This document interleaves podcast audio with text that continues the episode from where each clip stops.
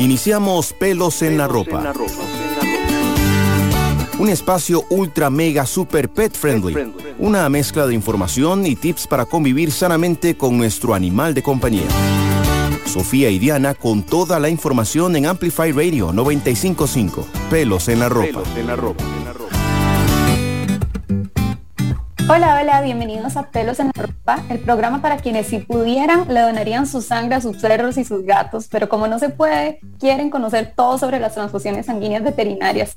Yo soy Sofía, soy la veterinaria dedicada a trabajar con las personas Amé eso que dijiste, Sofi. Hola, hola. Yo soy Diana, la maestra y mamá perruna que le agrega al programa miles de dudas animaleras y juntas somos amo. Les recordamos que si les gusta lo que escuchan en pelos en la ropa, búsquenos en nuestro Instagram bajo amo.probienestar animal y ahí les brindamos más información y tips para todos los tutores responsables que sabemos que están por acá. Bueno, y en el programa de hoy vamos a conversar sobre un tema muy interesante que podría a veces sonar muy técnico o científico, pero que precisamente queremos dar a conocer acá en el programa de la mano con una experta. Y es que vamos a hablar sobre la transfusión sanguínea en animales de compañía. Y bueno, para hablar sobre este tema, hoy nos acompaña la doctora Silvia Murillo. Sí, así es. Sil es médico veterinaria dedicada específicamente a la medicina de transfusiones sanguíneas en perros y gatos. Ella fundó en el 2017 el Banco de Sangre Animal y con este banco lo que intenta es promover, por un lado, las buenas prácticas en el área de la medicina de transfusiones, también ofrece asesorías en esta materia y súper importante, que quizás es para mí lo más, más importante, es que mantiene disponibles componentes sanguíneos para perros y gatos. Así que bienvenida, Sil, muchas gracias por estar con nosotras el día de hoy. Hola chicas y oyentes de Peros en la Ropa, muchas gracias por invitarme al programa de hoy. Espero que juntas podamos eh, resolver muchas dudas y dar a conocer este tema tan importante que todavía es como un poco desconocido y, y aquí estamos.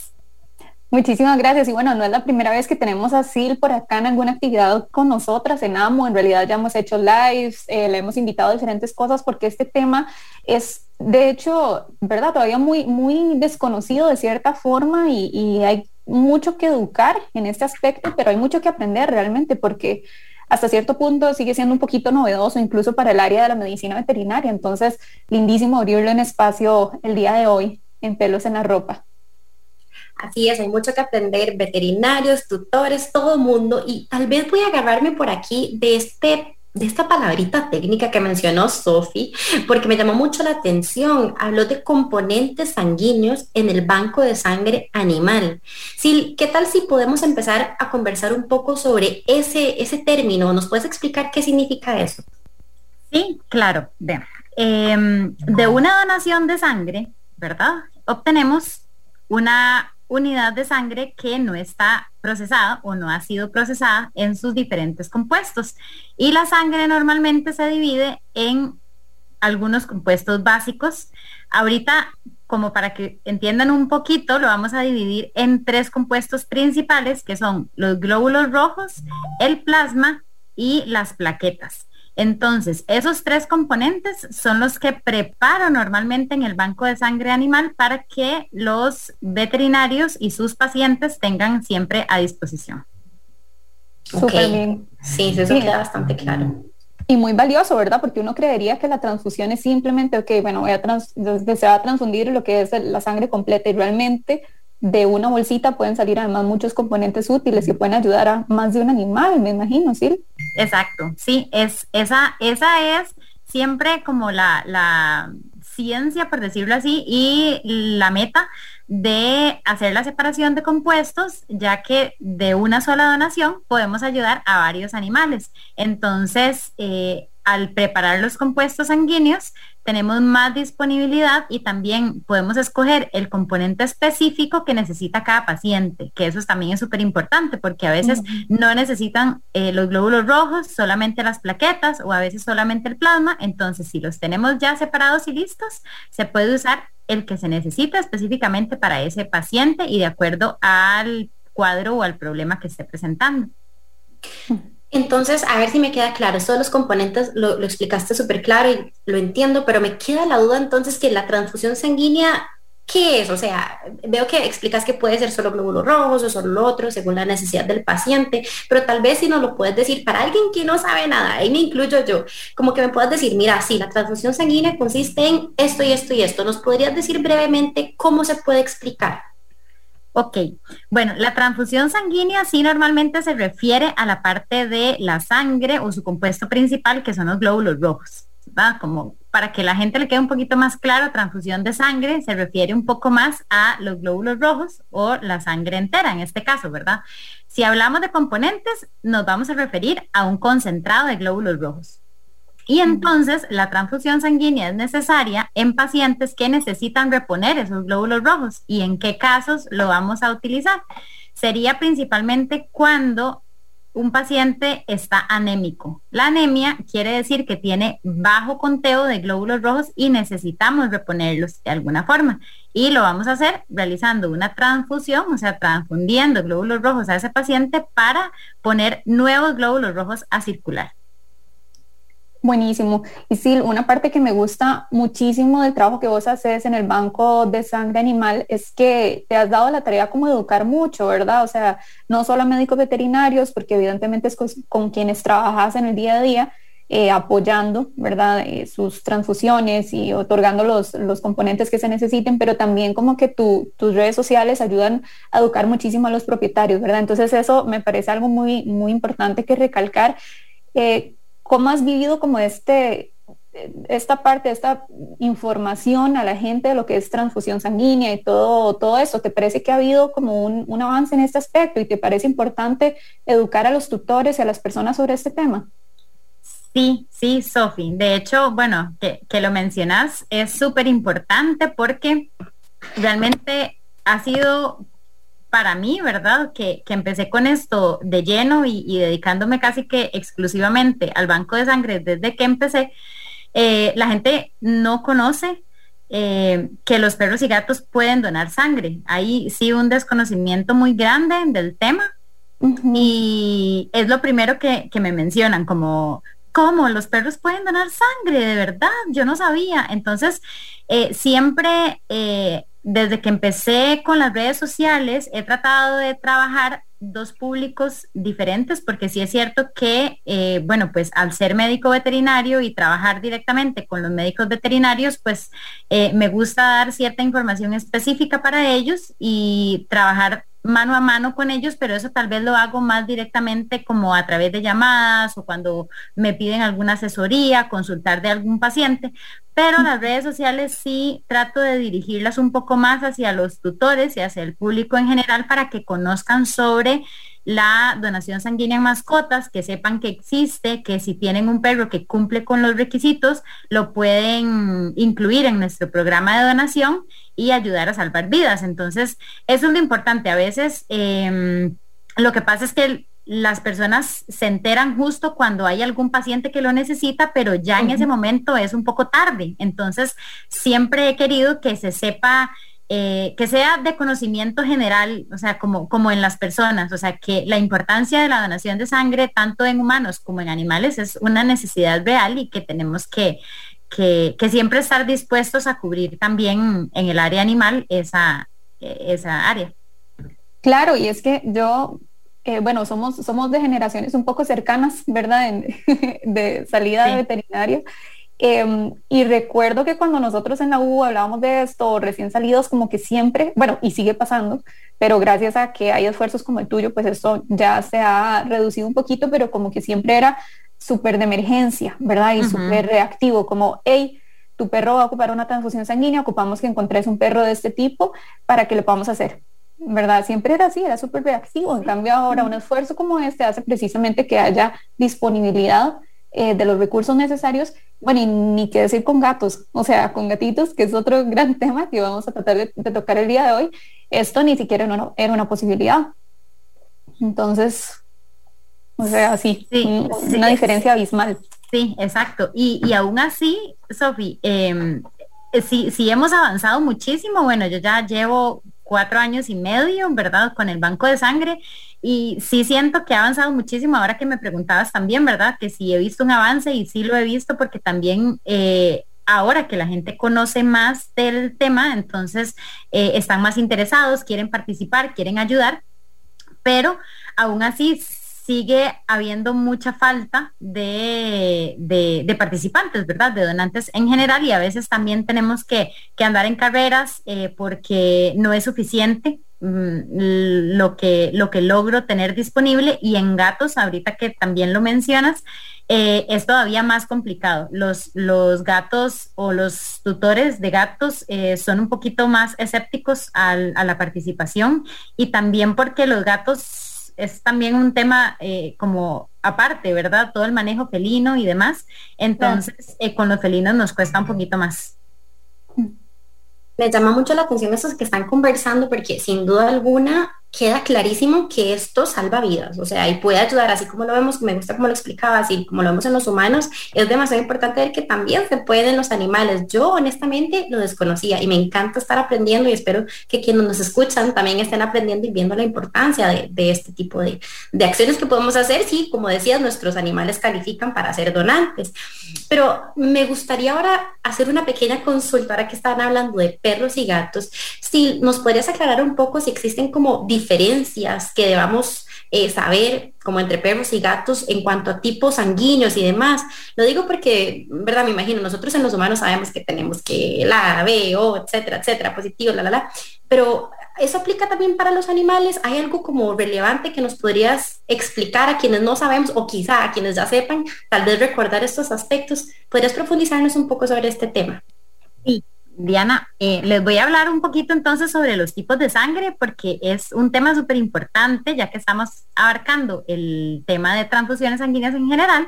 Y tanto perros como gatos tienen diferentes tipos de sangre, diferentes tipos de sangre entre sí y diferentes tipos de sangre a nosotros. Entonces, eh, es importante que los tutores también entiendan de la importancia de conocer el tipo de sangre de su mascota, incluso antes de llegar a necesitar de una transfusión. También ha sido un tema que he querido tocar eh, y promover de que sea incluso como parte de la medicina preventiva, así como hacemos vacunaciones y desparasitaciones, desde cachorros hacer el, tipo de sangre o la prueba para conocer el tipo de sangre de la mascota, porque esto incluso nos ayuda a, ahorrar tiempo en una emergencia, estar preparados, exacto. es parte de nuestra responsabilidad también como, como tutores y tutores responsables de nuestra mascota. Entonces, en perros eh, tenemos dos tipos de sangre que podemos identificar con las pruebas que hay ahorita disponibles y los términos sí son como un poquito eh, raros tal vez, ¿verdad? Porque es con siglas, pero el tipo de sangre en perros se denomina como DEA, ¿verdad? Así con esas letras, DEA1 positivo o negativo. Yo siempre les explico a, las personas con las que converso que es más que todo como el RH de los humanos, ¿verdad? Que es como solamente positivo o negativo, como para que quede un poquito más claro y sea un poquito más fácil de procesar. Pero las siglas, ¿verdad? Eh, hacen referencia a, al antígeno que está en el glóbulo rojo del perro, ¿verdad? Entonces, ¿está presente o está ausente? O sea, es positivo o negativo. Eso en perros. Es tal vez como un poquito más complicado. Y en gatos sí es un poquito más sencillo porque sí se parece un poco a nosotros. En gatos los tipos de sangre eh, tienen una nomenclatura del sistema AB. Entonces existen tres tipos. Puede haber felinos tipo A, felinos tipo B y felinos tipo AB. Entonces, en ellos hay tres grupos y en perros hay dos grupos. Okay. Con eso, Perdón, perdón, es que aquí yo estoy está aprendiendo y está girando mi cabeza y me queda una duda que tal vez pueda ser un poco absurda, pero a ver, la voy a tirar porque siempre es bueno aprender y capaz que haya alguien que está compartiendo esta inquietud conmigo. Y es, nos estás explicando esas características del perro y del gato. ¿Podríamos hablar que ellos pueden ser, o sea, puede transferir sangre de perro a gato o no? Estamos hablando que solamente entre especies se puede hacer transfusión de sangre. Sí, idealmente eh, solamente entre especies. Entonces, por eso es importante, ¿verdad? Que nosotros tenemos programa de donación canina y programa de donación felina, o sea, tenemos donantes eh, de ambas especies porque sí, las transfusiones deben ser especie específica. Entonces, perros con perros y gatos con gatos. y humanos con humanos, ¿verdad? Hace muchísimos años, cuando se estuvo em, probando o iniciando todas las investigaciones sobre las transfusiones sanguíneas, se empezó a transfundir sangre de oveja a los perros y a los gatos. Y entonces ahí, ¿verdad? En todas esas investigaciones hace muchos años, eh, se dieron cuenta que cada glóbulo, o sea, que los glóbulos rojos de cada especie eran diferentes entre sí y que entonces por eso se debían hacer transfusiones siempre entre especie específico, ¿verdad? O sea, con, con cada una entre sí.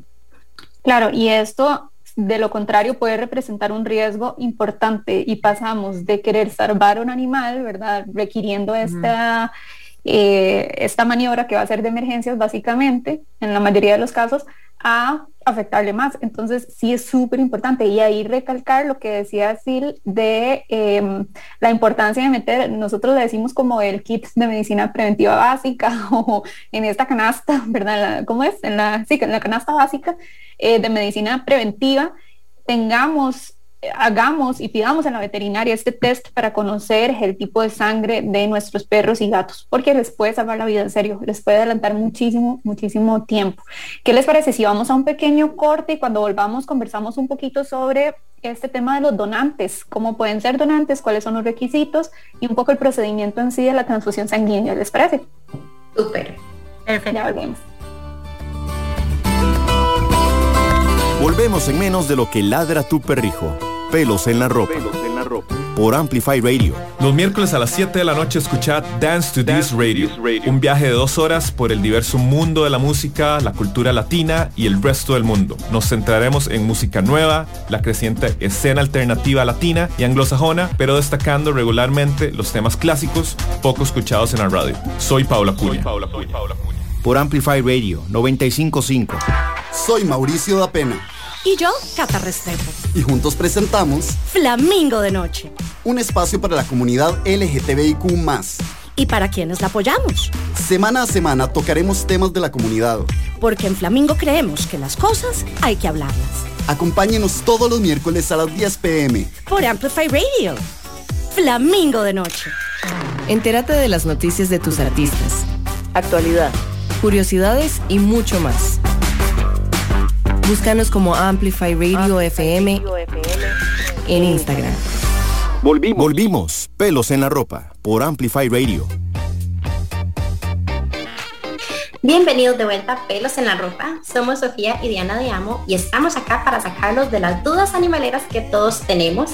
Hoy seguimos aprendiendo sobre transfusiones sanguíneas en perros y gatos. Y bueno, antes de continuar con este siguiente segmento, les queremos contar que por acá estamos disfrutando de nuestro refrescante juguito del Valle. Les recomendamos los nuevos sabores con vitaminas D del Valle. Probalos y viví la experiencia. Así es, Dianita, y bueno, seguimos hablando de este interesantísimo tema que tenemos preparado el día de hoy y estamos en compañía de la doctora Silvia Murillo, ella es médico veterinaria y fundadora del Banco de Sangre Animal. Entonces, en el corte anterior hablamos un poquito sobre los tipos de sangre que, existen en perros y gatos, en cómo son diferentes entre ellos, ¿verdad? Y que las transfusiones finalmente son especie específica, o sea, ocupamos saber el tipo de sangre de nuestros perros o de nuestros gatos para eventualmente... Em, saber cómo, cómo tendríamos que hacer esta transfusión, ¿verdad? Y muy importante buscar donantes que sean de la misma especie. Entonces, bueno, tal vez si, si te parece, sigamos conversando un poco sobre, sobre esto que queremos ahondar un poco más, que es precisamente el procedimiento de la transfusión. Contanos un poquito, sé que va a haber mucha diferencia entre perros y gatos, pero tal vez en términos generales un poco cómo luce este procedimiento en perritos y las diferencias que puede haber en gatos, que sé que son montones, pero por ahí puntualizarlas.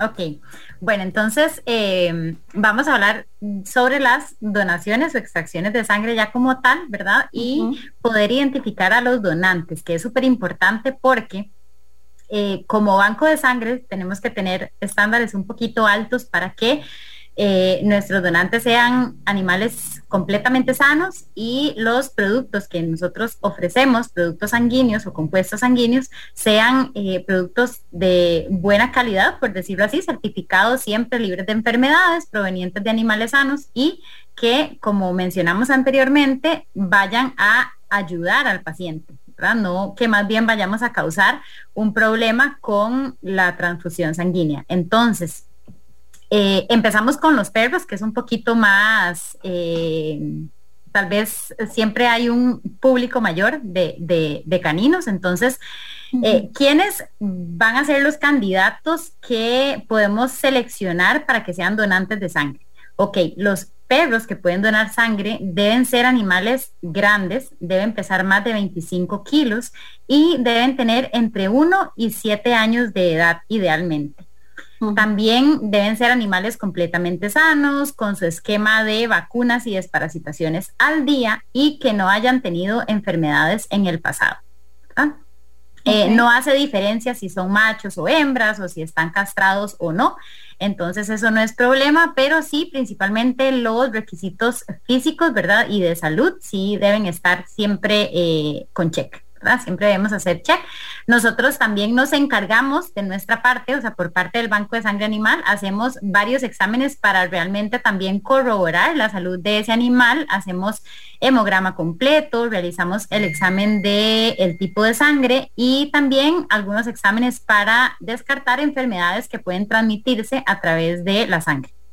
Sí, y eso me parece importante agregar que es precisamente uno de los beneficios, ¿verdad?, de tener un perrito donante o un gatito donante, eventualmente lo vamos a hablar, que del lado de ustedes hacen ciertos exámenes que le permiten también a la persona saber que su animalito está, pues, eh, sano, ¿verdad? Y es, parte de esta medicina preventiva. Entonces es un gran beneficio que ustedes ofrecen como, como banco.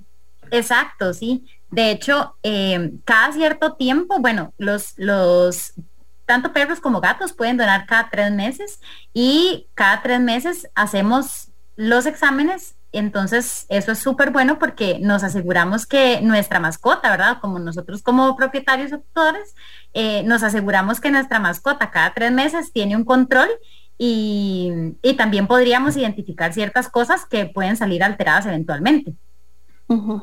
Me gusta mucho eso que estás explicando, Silly. Por acá quiero hacerte una preguntita. Bueno, de hecho, mi mamá que está súper interesada, ella es microbióloga y fan de pelos en la ropa y está muy contenta. Te, te, felicita y felicita mucho lo que estás explicando, está muy contenta aprendiendo, pero le surge la pregunta, dice, ahora sí, ya que explicaste lo de las características, para quien me está preguntando, que ya nos explicaste tipo de sangre, pero sí, ¿a dónde queda el banco de sangre? Si queremos, ¿verdad?, saber cuáles son las, si mi perro, mi gato es apropiado para esto y quiero llevarlo a que me hagan estos exámenes que vos estás explicando, ¿a dónde voy? ¿A dónde lo llevo? ¿Nos puedes contar un poco? Ok, sí, bueno, ahorita, ahorita volvemos con los gatos porque nos faltó ver las, las características de, los felinos, pero para contestarte la pregunta, Diana, eh, el banco de sangre está ubicado en Santa Ana. Sin embargo, eh, ahorita el banco de sangre es solamente laboratorio, o sea, ahí solamente hacemos el proceso de la separación de compuestos, tenemos todo el equipo, ¿verdad?, para procesar la sangre y las donaciones normalmente las hacemos a domicilio. Entonces, eso tiene mucha ventaja también porque eh, nos hemos dado cuenta que los donantes eh, en perros, ¿verdad? Esto, esto sí es eh, tal vez como un poco más exclusivo de los perros, están mucho más tranquilos en su casa, eh, tenemos la opción de que están en su ambiente, con sus, sus, tutores, ¿verdad? Y su ambiente familiar, entonces eso nos facilita como el manejo y que realmente el proceso de donación debería ser lo más tranquilo posible. También ofrecemos la opción de hacerlo en algunas clínicas veterinarias con las que he logrado hacer algún tipo de de, relación o convenio, entonces ellos pues me ofrecen algún espacio en su clínica y también ahí logramos eh, coordinar las donaciones de sangre de los donantes. Tenemos em, clínicas en diferentes zonas, ¿verdad? Del, área metropolitana, entonces también para facilidad se puede coordinar en alguna clínica eh, de acuerdo a la zona, lo más cercano posible y lo que quede más cómodo para, para tutor y mascota. Claro, y yo creo que aquí precisamente lo ligamos un poquito con el tema de gatitos, ¿verdad? Que, que, vas a ahondar también en eso y cómo el enlace con las clínicas veterinarias en ese caso sí es súper importante porque es otro tema completamente. Exacto. Bueno, ahora que mencionabas, ¿verdad? Y que ya hemos dicho que pues los felinos sí son un poco diferentes en su manejo, eh, la donación de los felinos sí solamente se hacen exclusivamente en las clínicas veterinarias por temas de manejo en general, ¿verdad? Normalmente los felinos se estresan mucho más con todo el manejo que hacemos y, con cada manipulación, ¿verdad? Ya sea eh, hasta para alguna cosa sencilla, y más bien ellos se estresan más o van a resentir más si el manejo se hace en la casa, porque su casa es su zona tranquila y su zona de confort. Entonces, los trasladamos a la veterinaria y ahí realizamos el proceso. La diferencia eh, principal entre las donaciones en caninos y en felinos es que los felinos sí se deben trabajar sedados. Em, realmente es, no es algo tan malo, ¿verdad? Porque a veces eh, me dicen como, ¿cómo? Pero los tienen que sedar para el procedimiento y realmente es para evitar el estrés que puede surgir a través de toda la manipulación. Entonces, eh, se trabajan bajo sedación, ¿verdad? Siempre y también tratamos que todos los felinos seleccionados para ser parte del programa de donación sean animales súper tranquilos, que no les moleste el tomar muestras, el colocar un catéter intravenoso. Entonces, todo este manejo que se hace previo, al menos los donantes que he logrado seleccionar, que son varios, eh, son gatitos tan tranquilos que nos dejan, ¿verdad?, hacer todo el procedimiento y ya para hacer la donación, entonces aplicamos la sedación, hacemos la donación de la forma más tranquila posible y cuando ellos se despiertan ya todo pasó. Entonces realmente eso hace que eh, el animal no asocie lo que acabamos de hacer con algo malo o con algo estresante y podamos continuar con el proceso de la donación por varios, por bastante tiempo.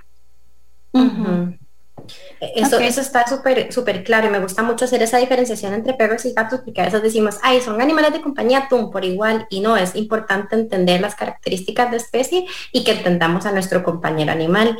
Sí, y una pregunta, ¿se saca mucha sangre?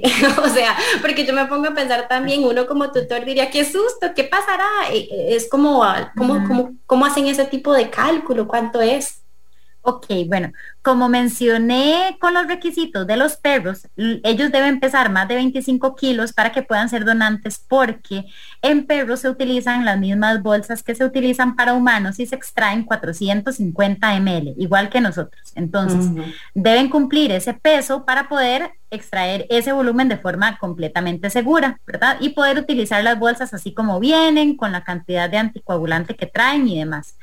En los felinos, obviamente, al ser animales mucho más pequeños, ¿verdad? No vamos a encontrar un gato de 25 kilos, entonces no podemos hacer el procedimiento ni podemos extrapolar los requisitos ni el procedimiento con los caninos, es totalmente diferente. Entonces, en los gatos, em, bueno, los requisitos para los gatos es que deben pesar más de 4 kilos y medio y la edad sí es igual, deben tener entre 1 y 7 años sí pedimos que sean felinos estrictamente caseros para que no tengan contacto con gatos de exteriores y poder controlar todo este tema de la transmisión de enfermedades virales entre felinos, que es súper importante también. Y em, entonces, en gatos que pesen más de 4.5 kilos, se extraen 55 ml de sangre. Es súper poquito.